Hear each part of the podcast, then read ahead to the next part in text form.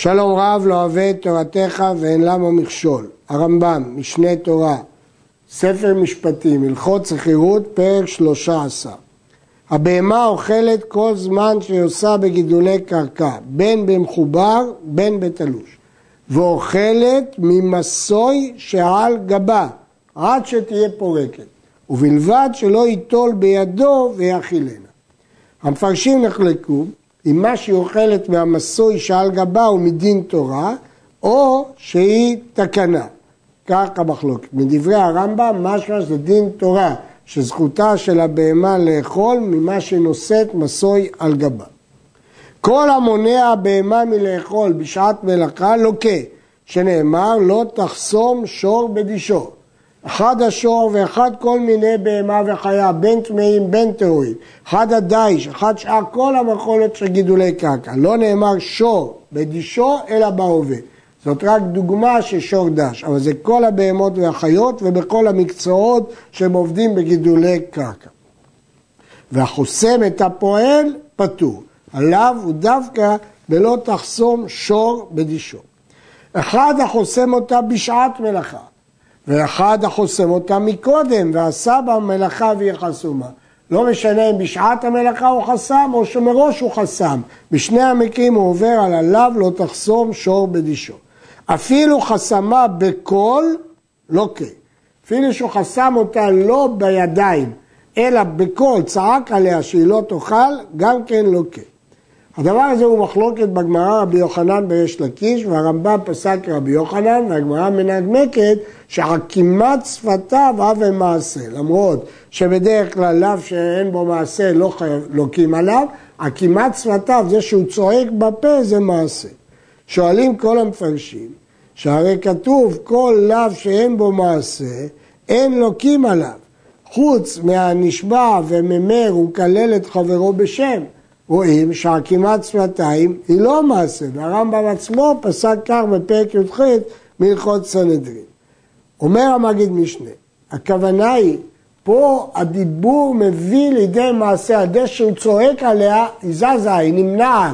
אז דיבור כזה קוראים לו מעשה, זה הקימת שפתיו שהוא מעשה, אבל נשבע או ממר, שאלה דיבורים, בעלמה, זה לא נקרא מעשה, זה ההבדל. כך מציע המגיד משנה לפרש את הרמב"ם.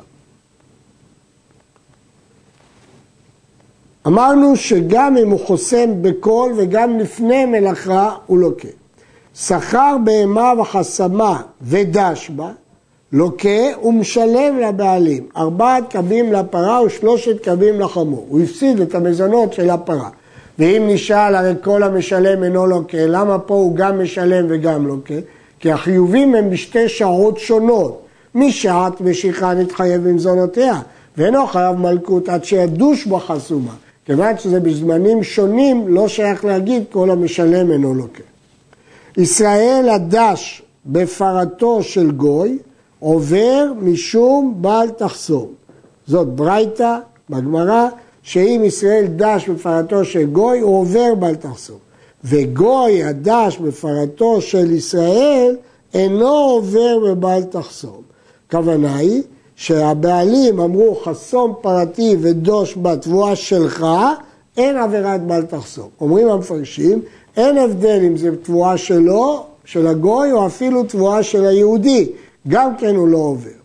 אמר לגוי חסום פרתי ודש בה, ויש גורסים, אומר לגוי חסום פרטי ודוש, בעוד מעט נראה את ההבדל בין שני המקרים, הרמב"ם אומר שכל כיוצא בזה אסור ואינו לוקה.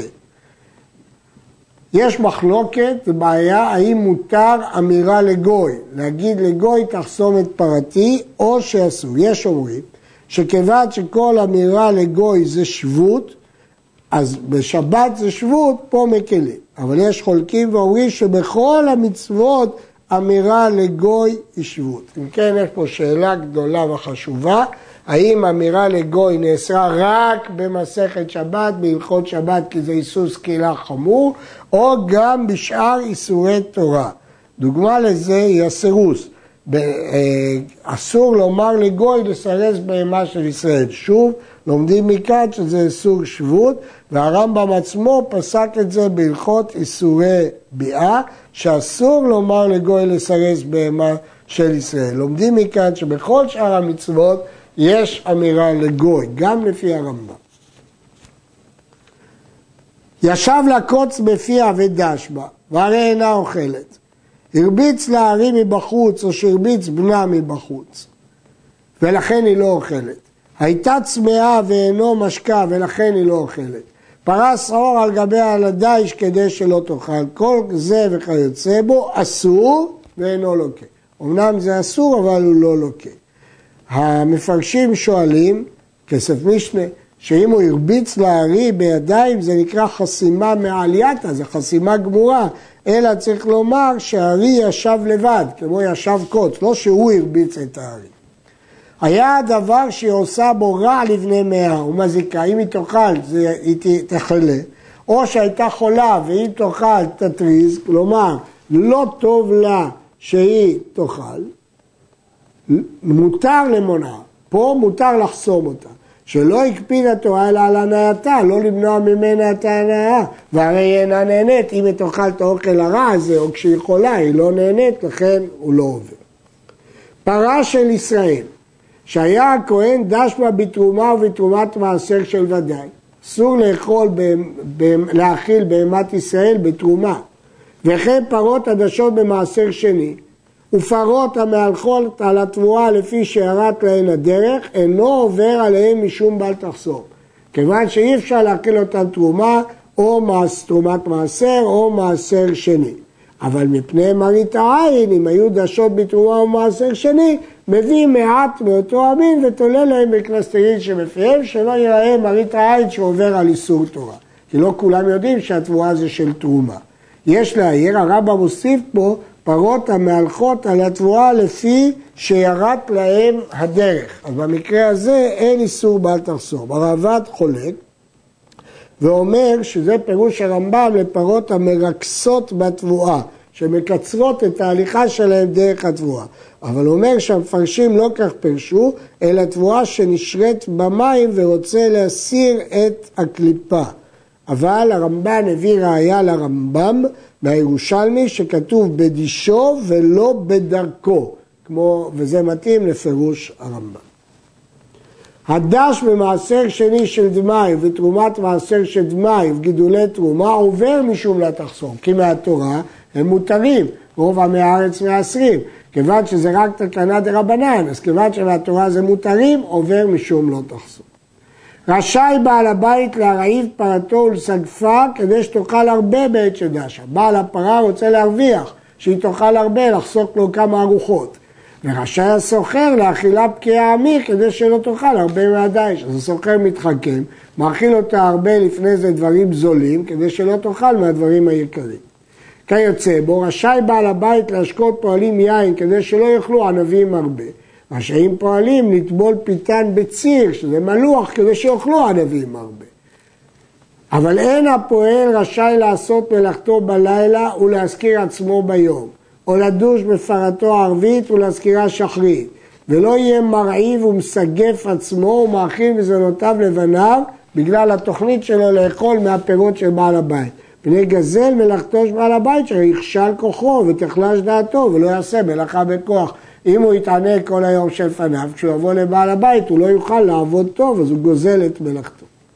כדרך שמוזר בעל הבית שלא יגזור שכר עני ולא יעכבנו, כך העני מוזר שלא יגזור מלאכת בעל הבית, ויבטל מעט בכאן ומעט בכאן, ומוציא כל היום במהרה. אלא חייב לדקדק על עצמו בזמן מלאכה, אפילו הזמן מועט. הרי הקפידו חכמים על ברכה רביעית של ברכת המזון שלא יברך אותה. כמה רגעים לוקח לברך ברכה רביעית, וזה ברכה להשם. ובכל זאת פטרו את הפועל כדי לא לגזול את זמנו שבעל הבית. רואים כאן כמה גזל זמנו שבעל הבית הוא יקר. המסילת ישרים אומרת, גזל זמן קרוי גזל וגזל ממון קרוי גזל. כמו שגזל ממון זה בפרוטה, אף גזל זמן זה בזמן כזה שיכל לעבוד פרוטה. וכן חייב לעבוד בכל כוחו, גם אם הוא לא מתבטל, הוא עובד כל הזמן, אבל הוא לא מתאמץ, הוא גם כן עובר, צריך לעבוד בכל הכוח. שהרי יעקב הצדיק אמר, כי בכל כוחי עבדתי את אביכם. לפיכך נתן שכר זאת אף בעולם הזה, שאמר ויפרוץ האיש מאוד מאוד. לא רק שהוא נוהג כהוגן מבחינת מצוות התורה, הוא גם זוכה לשכר בעולם הזה. בריך רחמנא דסייעתא.